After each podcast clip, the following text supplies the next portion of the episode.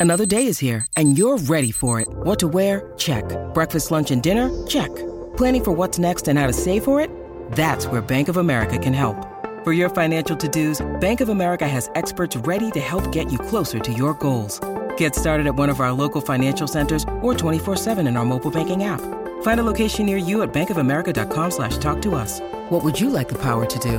Mobile banking requires downloading the app and is only available for select devices. Message and data rates may apply. Bank of America and a member FDIC.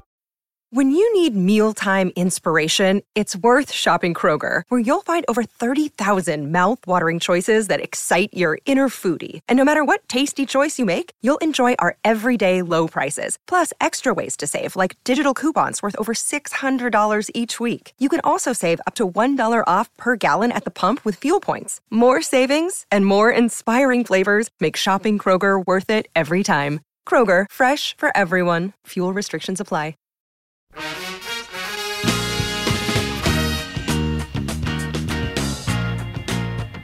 Welcome everyone to Rock M Nation podcast. A uh, a, a dour uh, entry to the pod here. Um, this is an episode of Dive Cuts. Uh, we are the Missouri basketball podcast uh, for the Rock M Radio uh, flagship station. Uh, I am your host. If you're watching us on YouTube, please take a moment to uh, like and subscribe. Um, the the content uh, that we are about to talk about uh, doesn't preclude you from liking the video, which we would appreciate. Uh, it doesn't mean that you like what's happening on the floor. Um, so do that. Uh, like and subscribe. I'm your host, Sam Snelling. you if you're watching on YouTube, will probably recognize the man uh, on your right. That is Matthew Harris. Um, Matt, how are you? I'm just surprised you haven't issued a mea culpa for your statements last week. I was just going to give you five or ten minutes to, oh, uh, to really atone and, and talk to the audience about you know all the all the things you said last week that were in error, Sam. We're in well, error. So I'll just nothing, turn it over back to you. Nothing was it was technically an error if we're because there there are always qualifiers. Um, I, I feel like I was a, little done in uh, by uh, by the headline of the podcast, which our producer, which which Levi handles, and and, and Levi, I love you, buddy. Uh, I saw that, that and said, "Oh, be desired." Oh, this is gonna. I'm like somebody. I was the it, BJ Novak gift taking notes on so that. last week, last one. week, the headline of the podcast was that Missouri is not a bad basketball team. And I want to say, like, like Matt Watkins and I probably spent about uh, eight minutes on the topic of discussing like the things that were holding Missouri back from being a, a good basketball team. I was going to say from um, being a mediocre basketball team, but that well, was that, that, well, right. That the idea was be- essentially like they're not a bad team. They're uh, like eighty percent of of a, a, decent team. And then you and I actually kind of talked about this on the Slack channel, and I think it's it's relevant uh, and something that it also kind of worth discussing, um, which is you know essentially like going into the season, I think we all kind of thought like, all right, you know, if everything goes well for Missouri, like what is the ceiling for this team? And I think we all kind of thought, well, you know, something probably similar to to last year. If everything goes well.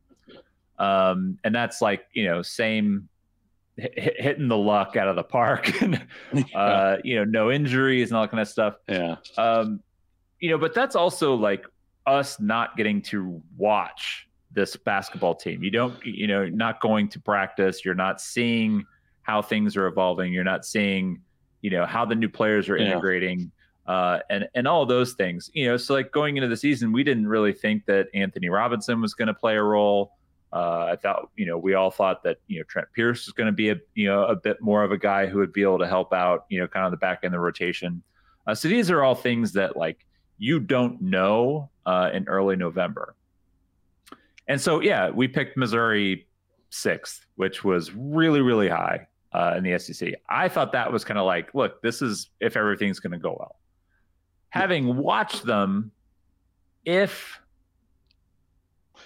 you know, if, if things went well, uh, and Tonje and Grill are both healthy, and and you know everything is is as we kind of expected, I would have, eh, if I had a chance to kind of like watch them first, I probably would have said, "No, that looks like this. This is more like a a, a bubble team at best." Um, and I, I I probably would have guessed like, you know, if they got into the tournament, it would have been like as an 11 seed.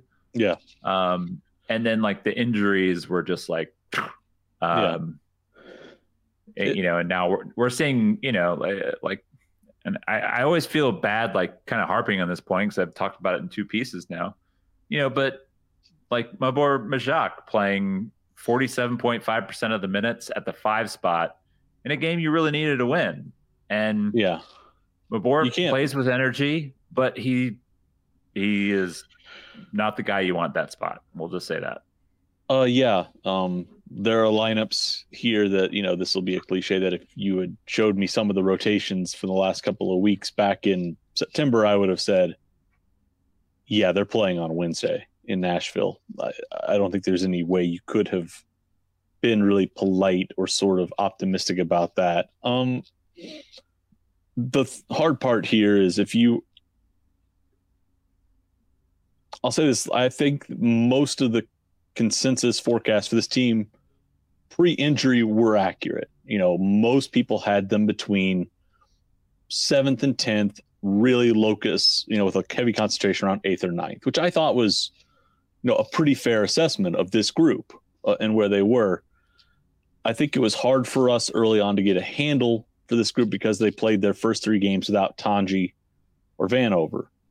Well, then they got Vanover and Tonje for a little bit here and there, but realistically, you could only say that between the trip to Minnesota, after the trip to Minnesota, you know, to the trip to Pitt, so about six games or about the closest, you know, we got to seeing this team in full form and the team that we saw, you know, I think, you know, at Pitt against Wichita State, and even like carrying a little bit of that momentum into Kansas, looked like a team that was going to be able to sort of steady itself. Maybe they weren't going to be an NCAA tournament team. Maybe they might, you know, be fighting for the NIT, but they weren't going to be a bottom 14. They were probably going to be ninth or 10th and then things have just sort of collapsed from there as, as you know we've documented on pods as we've documented on the site. You know and as i said today on our slack channel you know the injury luck just took out a mossberg pump uh, and sawed it off and shot it into this rotation. There's just no way you can take grill tonje pierce or Carralero out of the mix and have anything approaching a truly competitive sec basketball team. It just doesn't work. You know the the minutes you have to fill and the usage that those guys filling those minutes are giving you is just not sustainable for a com- truly competitive basketball team you know outside of you know playing arkansas vanderbilt and you know maybe lsu on the back end here uh, it's that's just the reality of where we're at and so really everything since then has been what can this team not do to really thrive but just you know, as I, I think I told you before the pod, just keep the environment copacetic enough to where guys are playing hard and to where the environment is, you know, good enough that you feel like you can offer your young guys quality minutes where they can develop. That is not at all what we thought we were going to be facing in the preseason, but we didn't expect injury luck to be this bad. You know, we didn't expect, you know, things to sort of reach this point. So I think it's important to say, like, I don't think, you know, this is the worst case scenario that you could have envisioned in the preseason. And so really that's that's what we're navigating now. And almost like last season, it was really hard for me to take any big kind of macro lessons from last season because you know, it was a fully formed best case scenario. You know, for what that roster could have been. This is the exact opposite. We've seen two extremes in the first two years of Dennis's tenure I don't know if we've seen anything that I would say is like the median, you know, sort of product for what you would expect from a Dennis Gates team. And I think it makes it really hard in general, you know, to like, I think come to a pretty reasonable conclusion about what this program is right now because it's been just a whiplash effect for the last you know 18 months here. Um and I, I think it's you know right now that's coloring people's assessments of the program. And i don't think you know i would have said this a year ago i don't think it was right to base your judgments on dennis's competence off one season where they go 25 and 10 and i'll say the same thing. Now i don't think it's right to base your judgment off of his competence or his long-term ability off of what's you know been a horrendous season this year. I think there have been some missteps but there's been a lot of stuff that's just simply been out of their control. And how they've managed that i have questions with and questions about i should say. But I, I don't know how much at this point you know we can really say is you know malpractice versus just awful awful luck. Untangling that's really really hard um, and i think it's going to be hard for the next month so uh, last week was supposed to be uh, the easiest week of the SEC conference schedule. Um, Arkansas and Vanderbilt, uh, when it comes to the SEC standings, are at the bottom. Uh, not the very bottom, because that's where Missouri is uh, currently occupied. Um, Arkansas, for like 20 to 25 minutes, looked like I think the team that a lot of people expected Arkansas to be. Yeah. Uh, and then for you know the next 15 minutes proceeded to show you what they're actually uh, what they actually are at this point, which uh, you know they're they're a mess, but they're still very talented. Um, you know they've got a lot of you know good athletes. They're capable of defending really well. Um, you know, and and you've seen this in flashes all season long with them. Uh, you know, but it was it was sort of like fitting to you know that they I guess found their stride in Mizzou Arena. Um, but you know, not long enough to really just make it a full-on blowout the entire game, and they let Missouri kind of creep back and make the final score respectable. Yeah, yeah, I, that was. I think the Arkansas game to me is sort of a, a good example of what happens to this team, where, you know, I, I look over the sub pattern after every game, and you know, there's a pretty common theme that happens, you know, in Missouri games, you know, since tonje's been declared out, is Missouri does a good job playing well early, like they did against Vanderbilt, or at the very least, like treading water, you know, for the first six to eight minutes of the game. And then Missouri starts to go deep into the bench. And, you know, you start to see what I would say are um, offensive suppressant lineups you just put two or three guys on the floor that don't generate good offense for you. And this is a team that struggles to do that. So even if they're defending well, reasonably well, they don't have enough offense to really, you know, get through. This team as a whole doesn't rebound well enough. So what you wind up with, or maybe they do a good job on first shot defense, but they give up an offensive rebound. This team fouls a lot. They do a good job for 25 seconds in a possession, and then someone commits a foul that either resets the shot clock or puts a guy on the line. This team comes down, they're running offense, but really only Tamar Bates and maybe Sean East are capable creators. And teams have figured that out now. Now they're just shrinking the floor, and it's hard for other guys to make plays. So you wind up with, you know, Curt Lewis shooting a three. You wind up with Ant trying to drive for a pull up. You wind up with Noah taking a guarded hook shot. The offense isn't there. And, you know, again, that's what happened against Arkansas. They put two lineups out there that are not good offensively.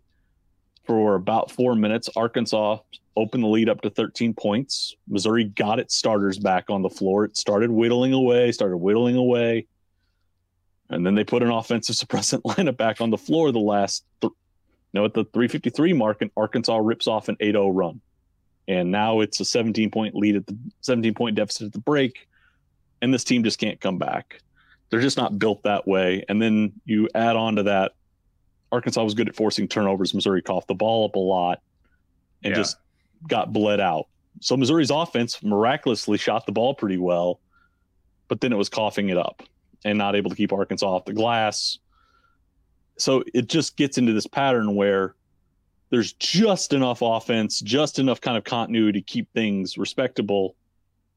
And then I think my my critique of the staff is they get too deep into the bench. They are not acknowledging the reality that this team cannot go eight or nine deep. You cannot put some of these combinations together without incurring just a massive deficit offensively for a team that's struggling. Now, I understand you got to rest guys and you have to give guys breaks and you have to do that, but you basically have to be doing one for one swaps now. You can't be doing two, three swaps in some cases because you're just going to put your lineup in such a deficit. And even when Arkansas is playing poorly and trying to give you a way back in, like Missouri will have a lineup that maybe has like this Nick Honor. They're down by six. They're down by 16. They're cutting it down. They're cutting it down. And then you get to like Honor, Robinson, Carter, Majak are on the floor with Tamar Bates. Like that's not you're trimming the lead, you're getting it down close to single digits, and that's the lineup you wind up with on the floor. You're, you're not going to come back from that. So I think that that's you know, we, we talk about these games, but there's a recurring theme that was happening, you know, where Missouri would play well for 30 minutes and then they kind of fall apart. Well, now there's been more attrition with, you know, Pierce and Zeus going out of the lineup, it's gotten even more constricted for them. So now I think what you have to do if you're Missouri is you have to say, we can really only go one of like Majak, Robinson, Butler, something we can't get too deep into the bench or else we're just going to be, you know, too thin offensively. So that that's not really like a concise way to look at the Arkansas game, but I think the Arkansas game shows you what's happening pretty routinely now and sort of what this you know what a solution is here if they're willing to take it but i'll let you weigh in now and and in my stumping and in my lobbying here. Uh I, yeah i mean i don't really i'm not going to add a whole lot on the arkansas game. I figure we could just you know kind of clip each one. Um, pretty quickly. yeah i mean and they then they go to nashville. And uh and really started the way that you would want Missouri to start. They had, you know, 20 points. Uh, it was 20 to nine uh, in the first six and a half minutes.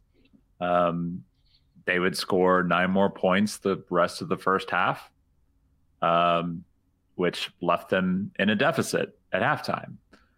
And you know, it, it's kind of more to your, the, you know, the point that you were making. Like things were kind of churning and, and running well, and and then here come the lineups and you know like without these guys are playing hard and they're trying we want to be very clear that they're doing what they they what they can they're just not executing consistently or with enough proficiency well yeah and so i think like you know that is kind of you know the the, the term that you were using was like you know basically offensively challenged um offensive su- suppressant lineups. Yeah. Uh, you know, and look, like I mean, we've as a uh, as a podcast that has, um, you know, that made it through the entire Cuonzo Martin era. Um, and uh, and then you know last year's offensive sort of explosion um, we've seen uh, like our fair share of bad offenses, and you know, like at certain parts of uh, the season, you know, like what guys are capable of doing what things. Um, and, you know, like at this point, yes, you do need to, you do need to rest guys. Um, you know, I can see that like, he, uh, you know, Dennis Gates is probably frustrated by the fact that, you know, he's been starting Jordan Butler and Butler went out and did not get a defensive rebound. You know, yeah. I wrote about that in study hall, uh, that um, you know that the the bigs all combined basically uh, had one defensive rebound, and that was from Connor Vanover, who played three minutes.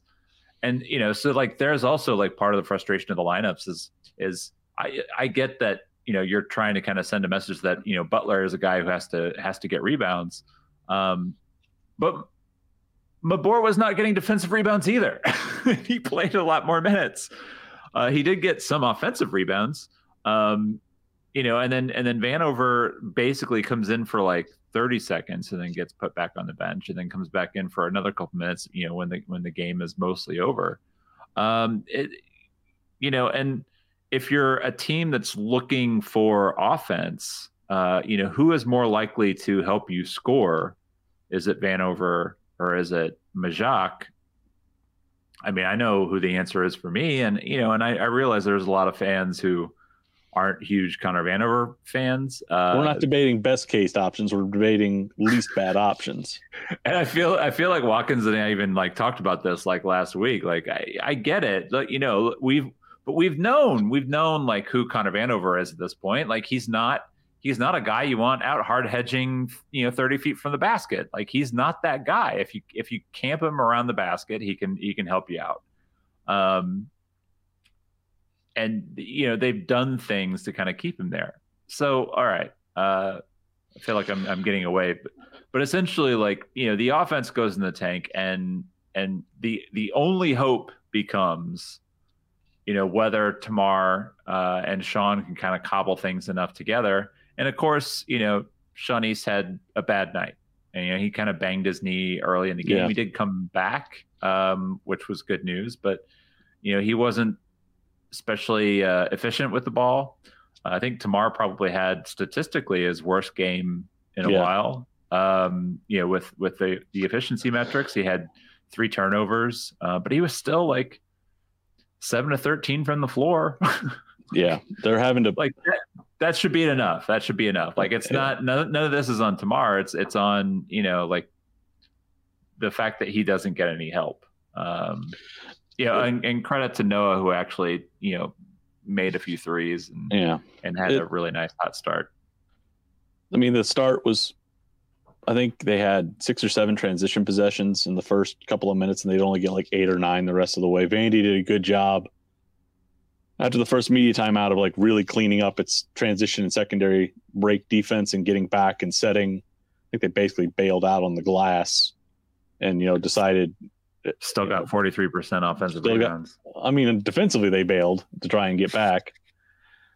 Uh, you know, the offensive rebound, we can get it down a rabbit hole on that. There's a reason why I think it got so bad in the second half. But Vandy gets the secondary break defense cleaned up. They start shrinking the floor they've done what every team has done now, seemingly since, you know, start of conference play, which is they know that Sean wants to get baseline every time. He rarely drives the middle gap or the slot gap in those empty side PNRs. He starts sinking the defense his way. You know, he can't get, you know, good looks that way because there's three bodies at him. You know, they've done a nice job understanding how to sit on Noah's preferred hook shot you know, they're okay. I think willingly, you know, kind of clogging things up in the middle of the floor for Tamar. He ran into a lot of issues, a lot of bodies in the middle gap because I think, you know, Jerry Stackhouse has not done a good job, you know, with rosters and injury, but he can still scout and can still see, you know, hey, I'm willing to concede jumpers to keep the middle of the floor clogged for Tamar and see what they can do with it. If he's make if he's killing us in the middle of the floor, he's going to have to work for it. And Tamar, you know, had his stretches, I think, where he, he was doing that but you know, Missouri gets the lead to 20 to 9 and then i'm going to read off this. At 937 this is your lineup that is on the floor. Nick honor anthony robinson curt lewis aidan shaw Mabor majak. At 937 that lineup plays 46 seconds. We get to presumably the under eight where we come back with honor robinson lewis shaw butler for 146 at 7:05, we sub we take out uh, Nick Honor to presumably let him rest. What they've been doing is they've been you know breaking up Nick and Sean a little bit more. So you get East, Robinson, Bates, Shaw, Carter. I mean, you are start. There's basically three or four minutes in there where you are taking you are taking a pillow and putting it on the face of your offense. And like Mabor was not bad defense. Like I've I've rewatched the game. Like some of these guys were not bad defensively, but you got to the offensive end, and you can tell Vandy's like, there's two guys we got to worry about. Just clog up the middle of the floor, make it hard for them to get to their spots, and Missouri's going to take a three. They're going to miss. We're going to clear. We're going to come down. We're going to run our stuff. Now I know you have to use Curt Lewis to rest Tamar Bates. Tamar Bates is still playing 30 plus minutes. I know you have to play Curt. I know you have to play Ant Robinson because you got to get him minutes and get him ready for next year. And I know you still need to keep Aidan Shaw engaged. Do all of them need to be on the floor simultaneously together, though? You're chuckling, but like uh, I think that that's like a thing. Like that's managing the sub pattern to where I think what you can do is go, I've got to keep all these guys, you know, give them their opportunities, and I've got to balance these things. But why altogether? Like, what's what's the theory of the case here? Because if the thought process is like, okay, we need shooting to keep space open. I think Curt Lewis is now like six of thirty on the year. Ant is struggling as a catch and shoot guy. So, okay, if our thought process is we need space to keep lanes open, that's fine. But okay, you don't have. Yeah, six twenty nine. Ant's not much better. Aidan doesn't shoot at all, and neither does Mabor. So people are going to say like Nick needs to stop driving into the trees. Well, if that's your lineup with those guys on the floor, Nick is your best offensive threat. And because the floor is shrunk because nobody worries about those guys shooting, guess what he's going to have to do? Apply rim pressure into trees. Like, again, I realize Dennis is paid more than me. He knows far more about this game than I do, but like, there are lineups that I think where he's putting handcuffs on himself by trying to like play guys together, trying to, I think, in some ways be like, we're deep. We can throw all these guys together. And man, there's enough possessions in lineup data to tell you these aren't working and you really need to be careful, especially when you get a start like this on the road. Your team's playing with confidence, they're playing fast, they're being aggressive, they're getting their heads up, they're getting down the floor. You come out of a timeout, Vandy's starting to reset, and then that's the lineup you put out. Just ram, you know, whatever large piece of you know whatever large tool you want in the gears because that's what you're doing and they've been doing that for three or four games now and like all the schematic acumen being good on the whiteboard is is great. I you know I, I think we can acknowledge that but the coach's top job is what? To dictate what guys are on the floor? Like that that's their number one job. Who's out here? That's that is a a key responsibility. So, like, if you want to launch a defense for his philosophy and for his scheme, I get why people would say, well, look at who he puts out there in the middle of the half with his team, you know, needing to that's offensively starved at times to just say, you know what we're going to do? We're just going to serve lima beans to you for four minutes on offense. It just doesn't work. And, you know, I, I think they've got to you, you sort of talked about this in your piece in pour over, which I agree with is there's the team you want to be and the concept you have of yourself, and then there's a certain point of what you are. And I'm not sure if this, you know, program right now quite acknowledges the reality of what they are right now. It's great to have this concept and this identity you've tried to forge, but the bodies aren't there to make that happen. You've got to live in reality. And right now, I just don't know in some cases, and especially in the middle of each half, that they're doing that. I think they're just making life a little bit harder for themselves when it doesn't have to be. Doesn't mean they're yeah. going to win games. Doesn't mean it's going to turn the tide. But man, they could just by making some sub some changes to the sub pattern. I think they can make life just a little bit more tolerable. I'm not going to say they're going to win games or they're going to turn it, but they could help just enough to maybe get their guys there. Well, yeah. So uh, they do have a couple home games. Um, coming up. Uh, they play Wednesday at 8 p.m. Uh, against Texas A&M. We've already seen A&M.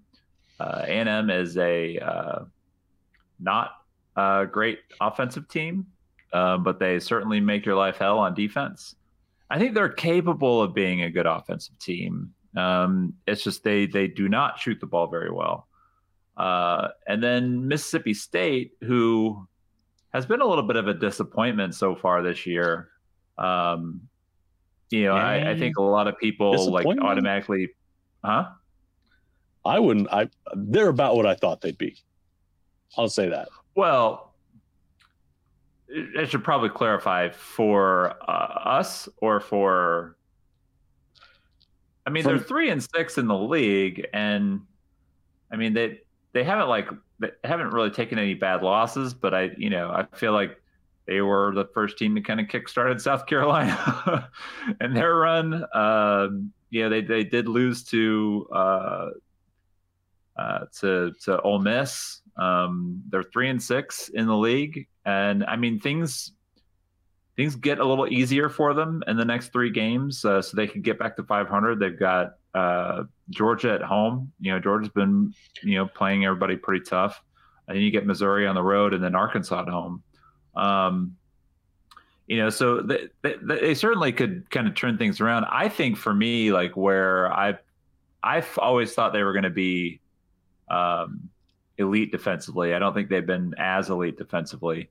Uh, the offense uh, has been a little better, um, you know, but they also just got absolutely housed uh, by Alabama the last yeah. time out. Um, yeah, you know, and and I mean, I don't want to get this into like a Mississippi State preview because you know they're still having a better season than Missouri is. Um, you know, but I think when you're kind of looking at this week, uh, you know, with two kind of offensively challenged teams kind of coming in, you know, is this the week that you can kind of sneak a, a win? You know, I mean, you hope. Uh, you hope. Yeah. yeah. I mean, I feel like we're gonna. If you watch the first A&M game, it's going to be kind of a redux for the next 80 minutes. Mizzou tries to zone, dares teams to make jumpers. That's going to come with some trade offs on the glass. Both these teams they're playing are exceptionally good at pounding you on the offensive glass, but feels like Missouri's going to dare them to beat that and try and see if they can't keep it tight on the glass. When they get maybe, rebounds, maybe they're if they're not going to worry about you know what kind of offensive lineup they are going to put out, you just play Vanover, Majak, and Jordan Butler all together, and just try to make uh, you know, the rim a little bit hellish. Maybe, maybe I don't know. At this point, what lineup haven't they tried? I think they're they're approaching 290 of them at this point. Um, but they're going to do what they did, I think, a little bit against Vandy. They're going to try and get the you know get the ball out quick, push, see if they can't flatten out these defenses before they get set, and see if they can't pick some things off. Um, Mississippi State's a little turnover prone. Uh, you know, maybe they can, you know, force Hubbard and Moore into some turnovers and you can get some point easy points that way. You hope the jump shooting is passable enough. I don't know if like you need 40%, but you hope for 35 or 36%. You hope you can cherry pick a little bit on secondary breaks and maybe the zone screws with these teams enough that you can, you know, get to a situation where again, these Missouri's not playing a fast tempo right now to where you're in a game late and you can finally find a way to close it. Um, I don't know if Mississippi State's they're doing. I looked today. I think I had them at four and five right now because I think I had them, you know, picking off one of. I think I had them maybe beating Mississippi or probably picking South off Carolina. Yeah, probably. Yeah, yeah, it was South Carolina. I had them picking off South Carolina, but they're doing about what I thought. I think I had them at eight and ten overall at least when I went through in the preseason, they're tracking towards what I thought they'd be. Um, like Josh Hubbard's been really, really good for them. Like I, I think you know if he were playing on a contender, he'd probably be right in there for what freshman of the year in the league. Um, for them, he's been really, really good and efficient too. He's not just high volume; he's been really efficient at that high volume too. Tolu's come back, and you know Ben Tolu. Like I don't know if Tolu's better or worse. I mean, the numbers say he's about the same. Um, Shakeel Moore is probably the closest thing they had to a floor spacer. DJ Jeffries is a black hole on offense for them. Uh, Cam Matthews does not do a lot of things, but he can cut, he can get on the glass, and he'll run the floor in transition. And maybe the bench will gin something up for him. But you know, it's I think something like 60% of their possessions in conference play are going to Hubbard or Tolu. Like you know what they're going to do. You know what Mississippi State's modus operandi is going to be. It's going to be Hubbard and some ball screens, punch it into Tolu, smother you to death on defense, hope that it's enough to just like win a rock fight. Missouri's got to find a way to take one of Tolu or Josh away. I'd say zone and just see if you can't make life hellish for Tolu inside. And if Josh Hubbard goes nuclear, so what? I mean, at least you're keeping the gaps close so he can't punish you off the dribble, and then you try and play on the break. Maybe they get a win. Maybe the home court advantage prevails for them. But if I sound dour, it's because I don't expect this to be an inter- a, a very. It's uh, not going to be a fun week. It's not aesthetically pleasing. regardless of yeah whatever happens, wins and losses. Um, you know, this is a, this is a brutal twosome. Um, I don't know why so the, you would give A&M somebody is, Vandy, A and M, and Mississippi State in succession. That's cruel. Uh, that, that, that's A&M not... is currently 48th in, in KenPom. I think they're still kind of projected by a lot of people to be in the NCAA tournament. That is a projected loss uh, per KenPom of uh, four points, 72 to 68. Uh, 30% chance to win, Matt. Uh, Mississippi State is 42nd. Uh, so I guess, yeah, we could say Texas A&M has been the more disappointing team. Uh, that is projected loss of five points, 73 to 68 uh, and a 33% chance to win. Um, y- you know these teams as well as as any. Uh, I would say as anyone who's not a, a, a current fan of either of those teams. Which do you think of those two games is a more likely dub? Ooh, state. Yeah, I think a&M has not been great at times offensively, but they've got Taylor. Boots Radford can be a nice secondary score for them on the perimeter. Henry Coleman's, you know, a really, really nice mobile big for them. Andersson Garcia has been doing some nice stuff off the ball, and they guard. I think they've just got, you know, they aren't a team that's having to pump 60% of their possessions through two dudes. I think they've got enough stuff and enough you know diversity in terms of offensive sources that they can make you know Missouri you know pay for even zoning them up a little bit. And we saw Boots you know do some stuff in transition when he gets out. Like I, there's enough on the A and M roster that I think to to get them over. I think if you took away one of the two guys for state, it gets really hard for them. So so in their last uh, six games, Texas A&M uh, overtime win against Kentucky, a one point loss at Arkansas, a four they were down big win at LSU, a uh, six point win over Missouri, a three point loss uh, to Ole Miss, and a one point loss uh, to Florida. Or, or sorry, one point win over Florida. So you know, after, after kind of you know not looking great against LSU in the uh, in the first game of conference play, and and then you know going to Auburn is always a, a, a tough thing. They're four and two. You know, they're playing everybody tough. Um, yep. and and the thing about like Texas A&M being a little bit offensively challenged um, is they don't really like break away from anybody. I also think like the the, the league is is fairly balanced uh, through the middle and, and the top. Um, and so, if this is a close game, like, do you trust Missouri to no. score the ball? No. Against Texas A&M's defense? No. You know, down the stretch. And I think like that's that's why I agree with you that of the two, I would I would think Mississippi State is more likely. Um, because I think you can disrupt them more offensively, and they're they're not uh, yeah, they're they're not as good um, on that end of the floor. Yeah, if you were to if you were to look at like a common opponent here, A and M beat Kentucky. Uh, State lost them by 13. Granted, one was on the road. Uh, State was at State was at Kentucky, but like, you know, I've lost twice to Alabama, lost Florida. Like, I think if you were to look at teams that are quality teams in this league, A and M's played better against those teams. They've got a little bit more source of offense. I, I think if you got things late against Mississippi State, you could find a way to close it.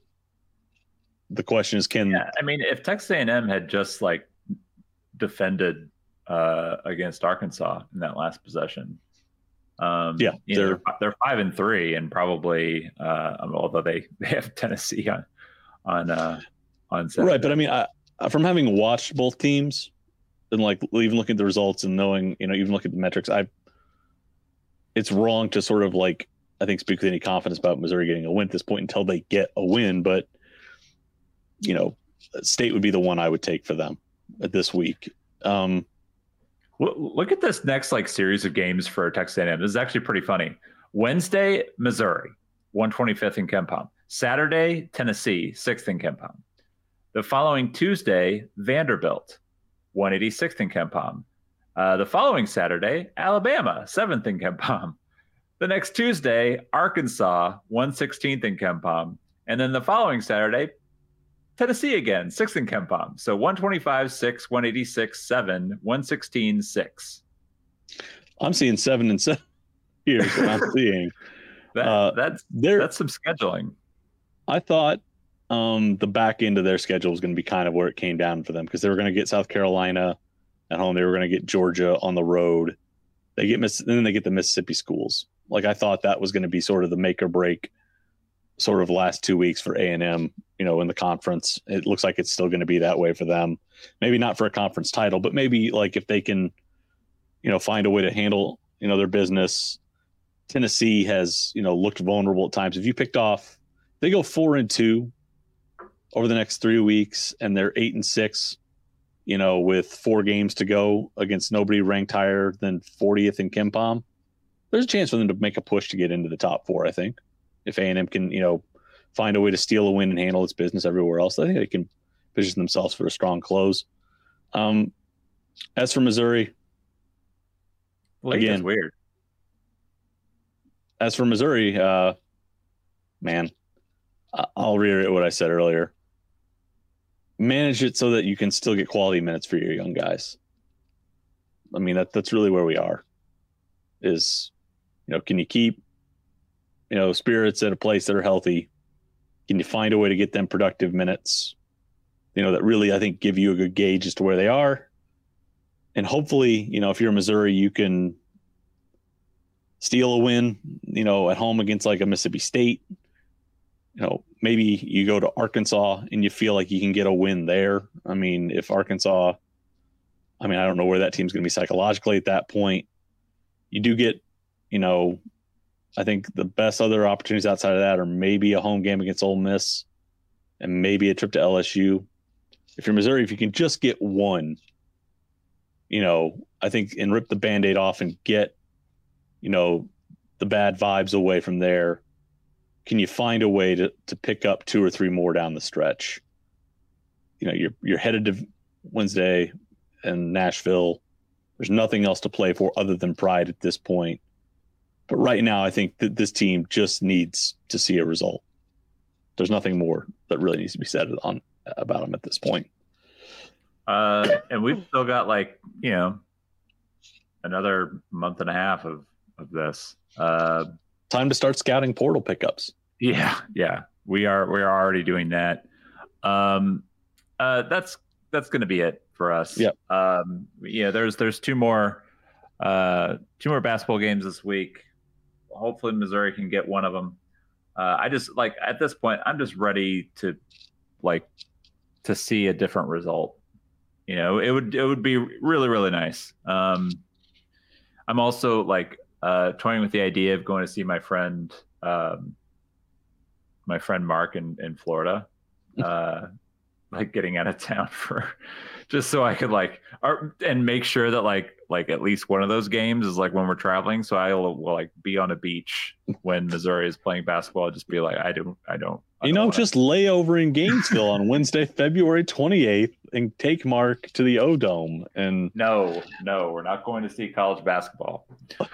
um, Okay, so we're gonna get out of here. Uh, I've got the uh, link up on the page now, 573tees.com slash collection slash rock m if you want any like any football t-shirts.